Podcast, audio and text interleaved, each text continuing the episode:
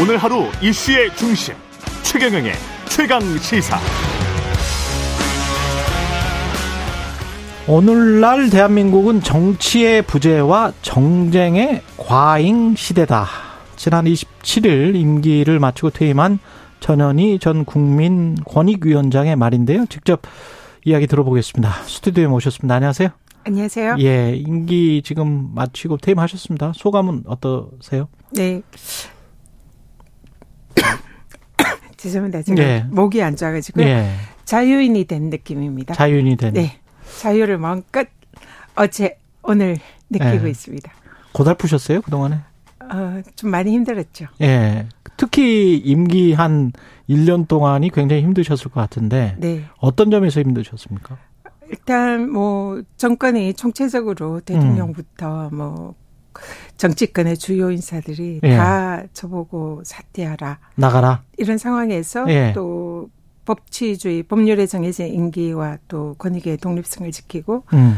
어, 민주주의 원칙을 지키는 그런 소신 있는 행보를 하다 보니 음. 이 탄압의 대상이 되었던 것이 굉장히 음. 당연히 힘들었죠. 꼭 있어야 했다. 그 자리를 지켜야 했다라고 그 생각하시는 이유는 뭘까요? 만약에 우리 앵커님 경우에 네. 어, 법률에 음. 어, 임기가 정해져 있고 신분과 또 독립성이 보장되어 있는 음. 기관장인데 네. 그냥 나가라 나가라 하면 나가겠어요? 안 나가죠. 그 나가는 게 어떤 의미가 있습니까? 그냥 예. 탄압에 굴복해서 나가는 건데 아. 그러면은 도망치는 거죠. 예. 그리고 또 제가 지켜야 할 기관장으로서 그런 사명과 또 책무가 있잖아요. 근데 그걸 그냥 무책임하게 던지고 예. 무서우니까 나간다? 이거는 도망이고 비겁한 어. 거다 생각합니다. 근데 이런 논리로 뭐 이게 국무회의까지 참석하는 큰 자리이기 때문에 뭐 정부가 바뀌었는데 그 정부 사람들끼리 그러니까 지금은 윤석열 정부 사람들끼리 좀 이야기를 허심탄회하게 하고 싶다. 그러니 좀 나가달라. 그래서 국무회의도 참석 못하게 했잖아요. 이런 것들 그런 현실론이라고 할까요? 제가 이제 반론 차원에서 어 질문을 드려보면 그런 어 현실적으로 나가는 게 훨씬 더 국정에 도움되지 않느냐라는 그런 논리에 관해서는 어떻게 보십니까? 네, 어, 정부 부처는 예. 원칙적으로 대통령과 보조를 맞추고 또 음. 국정 철학을 공유하면서 지원하는 그런 기관들이 많습니다. 그래서 음. 원칙적으로 임기가 일치해야 되고요. 근데 권익위는 다릅니다. 음. 권익위는 음. 그 업무가 독립되어 있고 예. 또이 하는 업무가 부패 방지나 국민 고충 처리하는 옴부즈만 역할이나 행정 심판 그러니까 업무 자체가 독립적인 업무예요. 예. 그리고 대통령이나 정권에 대해서 때로는 쓴소리를 하고 국민의 목소리를 대변하면서 뭐 일종의 워치독 역할을 하는 기관입니다. 예. 그래서 당연히 이런 기관의 독립성이 보장이 돼야 되고 임기가 선진국의 이런 기관들은 대통령과 임기를 일치시키지 않고 엇갈리게 합니다. 네. 그래야 쓴소리를 하고 국민의 의견을 대변을 하고 그런 역할을 할 수 있죠. 그래서 그렇죠. 그렇죠. 그런 엇갈리게 역, 하는 네. 그 직위들이 있죠. 그래서 예. 그런 역할을 하는 기관인데 예. 그런 쓴소리를 듣지 않고 내 편만 이렇게 국무회의에 참석을 시키겠다. 이거는 음. 어, 사실상 이 국민에 대한 예의가 아니고 민주주의 원칙을 훼손하는 일이다 생각합니다. 그 논리 논리뿐만이 아니고 그 논리를 표현하는 방식이라고 해야 될까요? 그게 어 감사원은 할 감사를 했다. 어 우리는 정당한 일을 한 거다. 업무 집행이었다. 이렇게 이제 주장을 하고 전현희 위원장님은 당연히 이거는 표적 감사다. 모든 게 표적 감사로 향하고 있다. 이렇게 지금 주장하고 계시는데 구체적으로 좀 이야기를 해 주십시오. 감사원은 네. 헌법에 정해진 이 중립기관이자 독립기관이죠. 음. 어, 당연히 그런 감사원의 감사권은 존중돼야 된다 생각합니다. 네.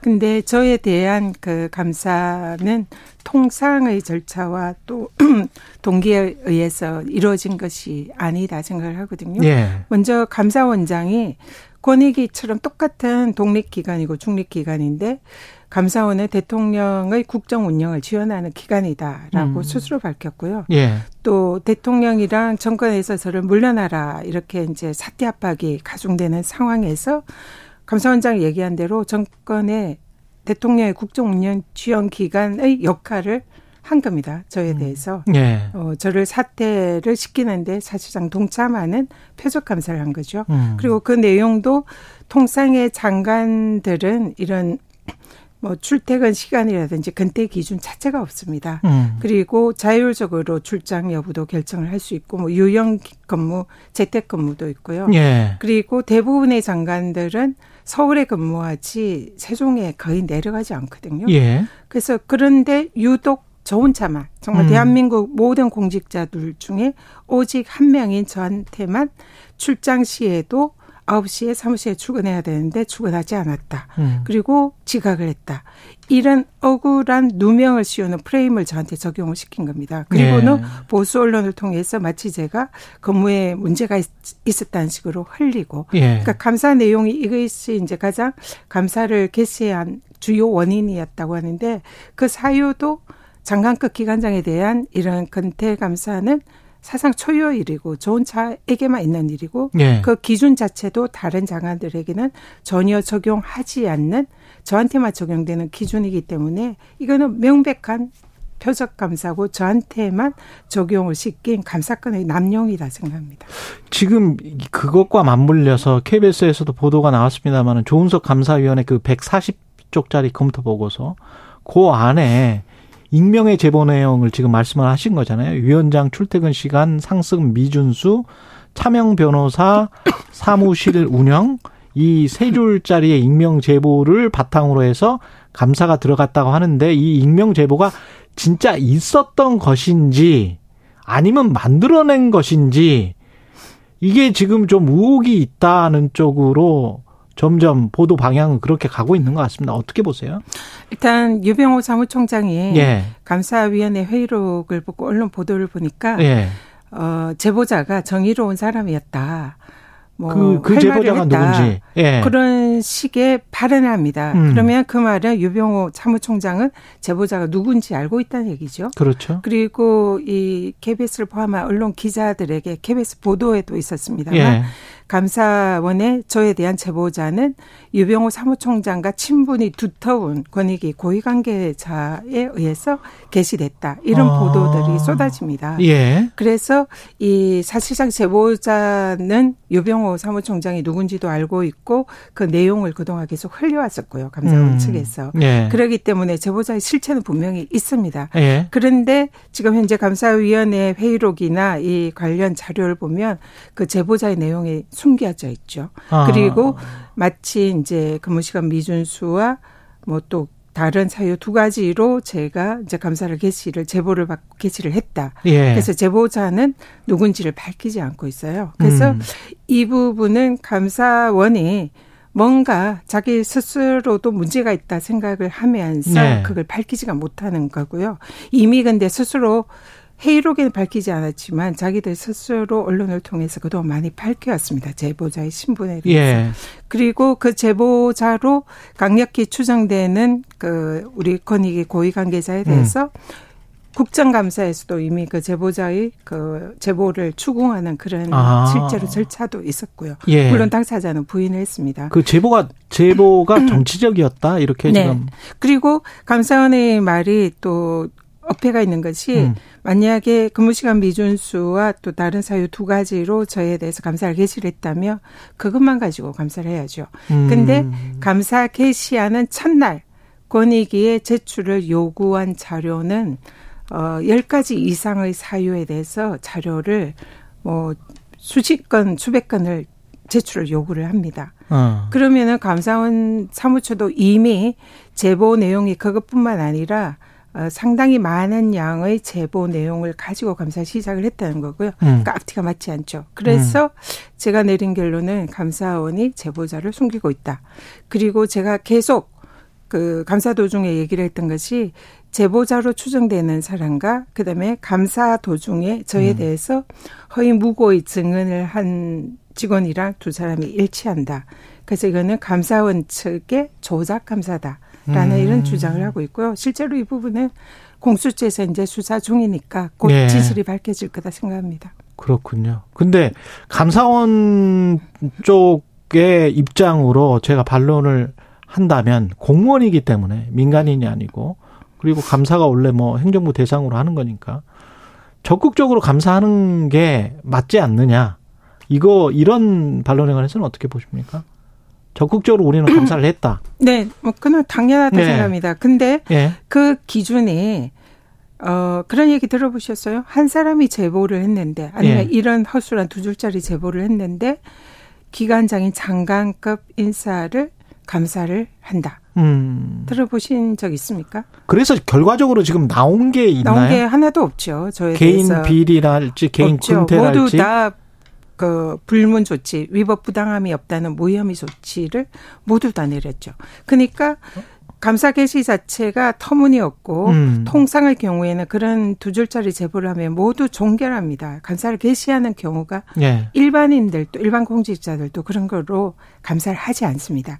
근데 어 장관급 고위 공직자 그것도 한 번 또 대한민국 출범 이후에 장관급 기관장에게 근무 시간이라든지 이런 것을 문제 삼지 않았던 감사원이 최초로 저에게 그런 내용으로 감사를 하는 거죠. 그러니까 음. 감사 개시도 있을 수 없는 사상 초유의 일이고 또 그 내용도 허접하기 짝이었고 결과도 사실상 모든 것이 무혐의 결정이 난 사안이라 이거는 저를 사태를 압박하기 위한 음. 그런 표적 감사였다라고 볼 수밖에 없는 거죠. 1년 동안 감사를 통해서 괴롭힘을 당한 것이다?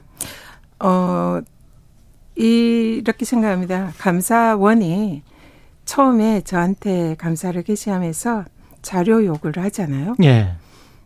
통상 지금 현재 다른 기관들 어떻습니까? 대부분 옷을 벗었죠. 감사 개시에서 감사 자료 요구하면 겁먹고 아니면 다른 이유로 아. 귀찮아서 하여튼 여러 그렇죠. 가지 이유로 모두 다 옷을 벗었습니다. 예. 몇 분을 제외하고. 예. 근데 저는 옷을 벗지 않았고 음. 끝까지 거기에 저항을 했습니다. 그래서, 그래서, 사실상 감사원이 저한테 처음에 자료 요구하고 감사 개시한다 통보를 하면 음. 당연히 이 사태를 중도 사퇴할 거다 기대를 했다 이렇게 예. 생각합니다. 근데 제가 어. 또 제가 법률가 출신이잖아요. 예. 근데 이런 감사에 대해서 하나하나 법률적 문제를 제기를 하고 거기에 대해서 저항하고 싸우고 그리고 끝까지 왔기 때문에 아마 감사원이 처음에 허접하게 시작했던 이 감사, 근거도 없이 했던 감사에 대해서 자신들이 스스로 거기에 대해서 감당하지 못하고 중도에 계속 실수를 하고 법률 위반을 하고 무리를 하고 그러다 보니 스스로 범법 행위를 하고 결과적으로 조작 행위를 하고 자기들의 발목을 잡는 그런 결과까지 왔다. 그런 생각이 듭니다. 법률가 의사 의사시기도 하, 지 않습니까? 네, 치과의사이자 변호사 출신. 예. 그 지금 정치의 부재와 정쟁의 과잉 시대다. 본인이 감사받은 것도 정쟁의 과잉 시대였기 때문에 감사를 받은 것이다. 이렇게 지금 판단을 하시는 것 같고 정치는 근데 부재하고 있다. 정쟁은 많은데 이거 어, 구체적으로 어떤 뜻일까요? 정치의 기본은 네. 어 제가 이제 템사도 얘기했지만 국민에 의한 국민을 위한 국민의 정치. 그래서 국민을 항상 중심에 두고 국민의 목소리에 귀를 기울이는 그리고 공직자는 낮은 자세로 국민을 섬기는 게 정치다 그렇게 생각합니다. 근데 지금은 그런 정치가 아니라 어 권력에 의한 권력을 위한 권력의 정치다. 그래서 이거는 어 국민들을 도외시하고 국민을 외면하는 그런 지금 권력 을 지향하는 정치를 하고 있기 때문에 사실상 정치가 실종이 됐고 그런 권력을 우선하는 또 권력을 지키려는 정치를 하다 보니 서로 정쟁을 하고 그 결과 국민들이 피해자가 되고 있다 이런 생각을 하고요. 뭐 저에 대한 이런 뭐 사태 압박이나 이런 불법적인 감사도 결국은 그 결과물에서 나온 그런 문제이다 그런 생각을 하고 있습니다. 지금 뭐 어떻게 보면 윤석열 정부에서 가장 감사 어, 그리고 정치적인 논란이 가장 있었던 자리에서 끝까지 버티다가 나온 거의 유일한 인물인 것 같은데 그게 나중에 혹시 또 정치를 하실 거죠?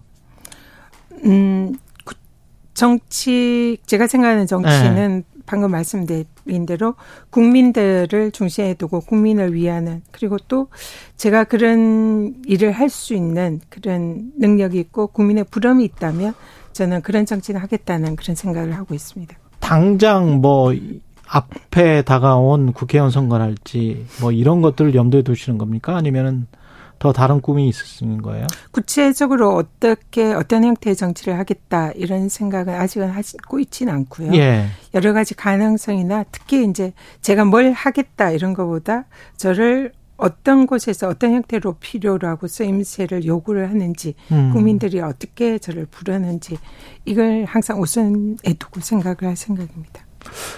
당장의 그 후쿠시마 원자력 발전소 오염수 방류 관련해서는 꼭 저지하겠다 이런 답변을 하셨던데 이건 또 어떻게 조력을 하실 건지도 궁금합니다. 제가 퇴임사 하는 이제 예. 언론사 기자님들 모시고 그 과정에서 저는 뭐 통영과 부산에서 태어나고 자라서 바다의 딸이다. 그리고 바다에 대해서 어 정말 관심과 이 바다를 지켜야 되는 그런 사명감이 있다 이런 말씀을 드렸어요. 음. 그리고 그 때문에 지금 후쿠시마에서 핵 오염수를 방류를 하는 거에 대해서 깊은 우려와 그런 걱정을 가지고 있고 이거를 네. 어떤 형태든지 좀 저지를 하고 싶다 그런 이제 정말 개인적인 소망과 사명감을 가지고 있습니다. 그는 이제 저희 여러 가지 성장 과정이나 이 소신과 철학에 기반한 거죠. 그래서 어 제가 어 지금 당장 그 코앞에 닥친 이 후쿠시마 오염수 방류 여기에 대해서 우리가 너무나 패배주의자식으로 음. 거기에 대해서 당연히 방류하는 거고 그 방류 이후에 어떻게 대응할까 이런 식으로 정치권과 또 이런 우리의 대응이 음. 가고 있다 이런 생각이 들었어요. 그동안 예. 권익위원장 하면서도. 근데 저는 대안이 있다 생각합니다. 그래서 제가 그 기자 간담회에서 제가 던지고자 했던 화두와 주제는 방류가 아니라 콘크리트와 고체화를 시키자. 예. 그래서 이거는 대한민국의 그 어떤 정치인도 대부분의 국민들도 찬성할 것이다. 음. 그리고 그런 것이 바다를 오염시키는 이런 인류의 재앙을 막을 수 있는 저는 사실상 유일한, 유일한 방법이라 생각합니다. 그래서 지금 이 순간 우리가 행동해야 되고 행동은 반드시 방류가 아니라 고체화, 콘크리트화를 통해서 이 바다를 오염시키는 걸 막아야 된다. 그 발언을 한 거고요. 그래서 저의 그 발언의 가장 중점은 콘크리트화입니다. 방류 말고 시간이 있을까요? 방류? 그래서 제가 제 저번자 힘으로는 불가능하죠. 그렇지만 음. 지금 그런 화두에 대해서 아직 많은 국민들과 또 그런 언론이 진지하게 고민하거나 그게 또 전파되지 않아서 그 화두를 던지고 좀 많은 국민들 공감대를 이끌고 또 정치권도 거기에 한 목소리를 내주기를 바란 거고요. 예. 이걸 이제 제가 마치 뭐 지금 정권에 음. 뭐 반대를 한다든지 만약에 제가 지금 이 방류가 아니라 콘크리트를 주장을 하는 것이 음. 지금 윤석열 정권에 반기를 드는 겁니까? 만약 반기를 든다면 그거는 지금 정권이 방류를 음. 해야 된다라고 주장을 한다면 그 말이 맞죠. 음. 그렇지만 지금 정권도 저는 당연히 방류를 반대하고 고체하든지 대안이 있으면 그것을 당연히 추진을 하고 싶어 한다 생각합니다. 어. 그러면 이 예. 순간에 우리가 해야 할 일은 아직 방류가 되지 않았으니까 예. 정말 모든 대한민국의 국민들이 한 목소리로 방류하지 말고 고체화해라 이 주장을 해야 되는 거고요. 음. 그리고 그렇게 하다 보면은 저는 반드시 방법이 있을 거고 그런 쪽으로 갈 수 있다 생각하거든요. 거기에 대한 강력한 의지를 가지고 고체화를 주장하는 거고 이것은 저의 뭐 정치적인 발언이 아니고요. 정말로 바다를 걱정하고 이러한 고체화를 이루어내고 싶은 그런 국민의 한 사람의 목소리입니다. 그래서 이걸 정치적인 잣대로 씌워서 어, 저를 보는 거에 대해서 음. 저는 사실 이해를 못 하겠고요. 정부 여당이 방류에 관한 명확한 입장을 밝히지 않았기 때문에 그렇게 말씀하시는 거네요. 지금. 그러니까 예. 방류에 대해서는 지금 이 순간은 당연히 모든 대한민국의 주체들은 당연히 반대해야 되잖아요. 방류에서 대한민국이나 바다에 미칠 영향 이거는 예. 모두가 걱정하는 거잖아요. 그러니까 예. 아직 방류가 되지 않았기 때문에 방류에 대해서는 모두 안 된다. 일본 내에서 고체화를 할 수 있는 방법이 있다면 그 고체화를 해라. 이 주장을 해야 되는 거고요. 방류 이후에는 그때는 지금 국민의힘 의원들이 뭐 횟집에 가서 회를 먹는다고 하는데 지금 순간에는 오염된 회가 아닙니다. 그렇죠. 그래서 방류된 이후에는 뭐 횟집에 순회하면서 횟집 음. 먹는 이런 게 뭐 설득력이 있을 수 있지만 네. 지금 이 순간은 방류를 저지하는데 모든 정치권이 한 목소리를 내야 된다는 예. 거죠. 이거 마지막으로 이것만 여쭤보고 시간이 다 됐네요. 그 지금 현재 민주당 혁신이 방향과 관련해서는 어떻게 보세요? 불체포 특권 포기 서약을 1호 안으로 내세웠는데 방향 잘 잡았습니까? 아니면은 뭐가 미진합니까? 어, 불체포 특권은 예. 이 정권의 탄압이라든지 이런 그 부당한 검찰 권력에 대해서 음. 국회의원들이 국민을 대리하는 그런 입장에서 어, 헌법에 보장된 그런 기본 권리다 그런 예. 생각을 합니다.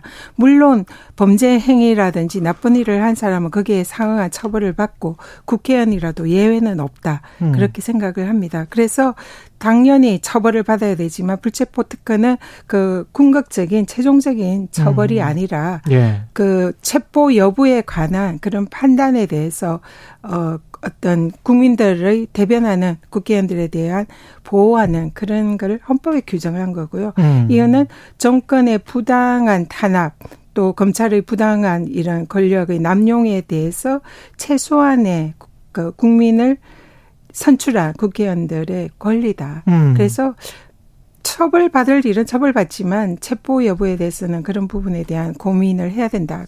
그래서 이걸 1순위로 혁신위가 냈다는 것은 음. 조금은 어 저는 동의하기가 어렵고요. 예. 정말로 지금 정치를 개혁하고 음. 국민들의 목소리를 대변하는 일하는 그런 국회의원 을 만들기 위한 그런 실질적인 혁신안을 저는 혁신위가 만들어주기를 기대합니다. 여기까지 말씀 듣겠습니다. 예, 27일 임기를 마치고 퇴임한 전현희 전 국민권익위원장이었습니다. 고맙습니다. 감사합니다.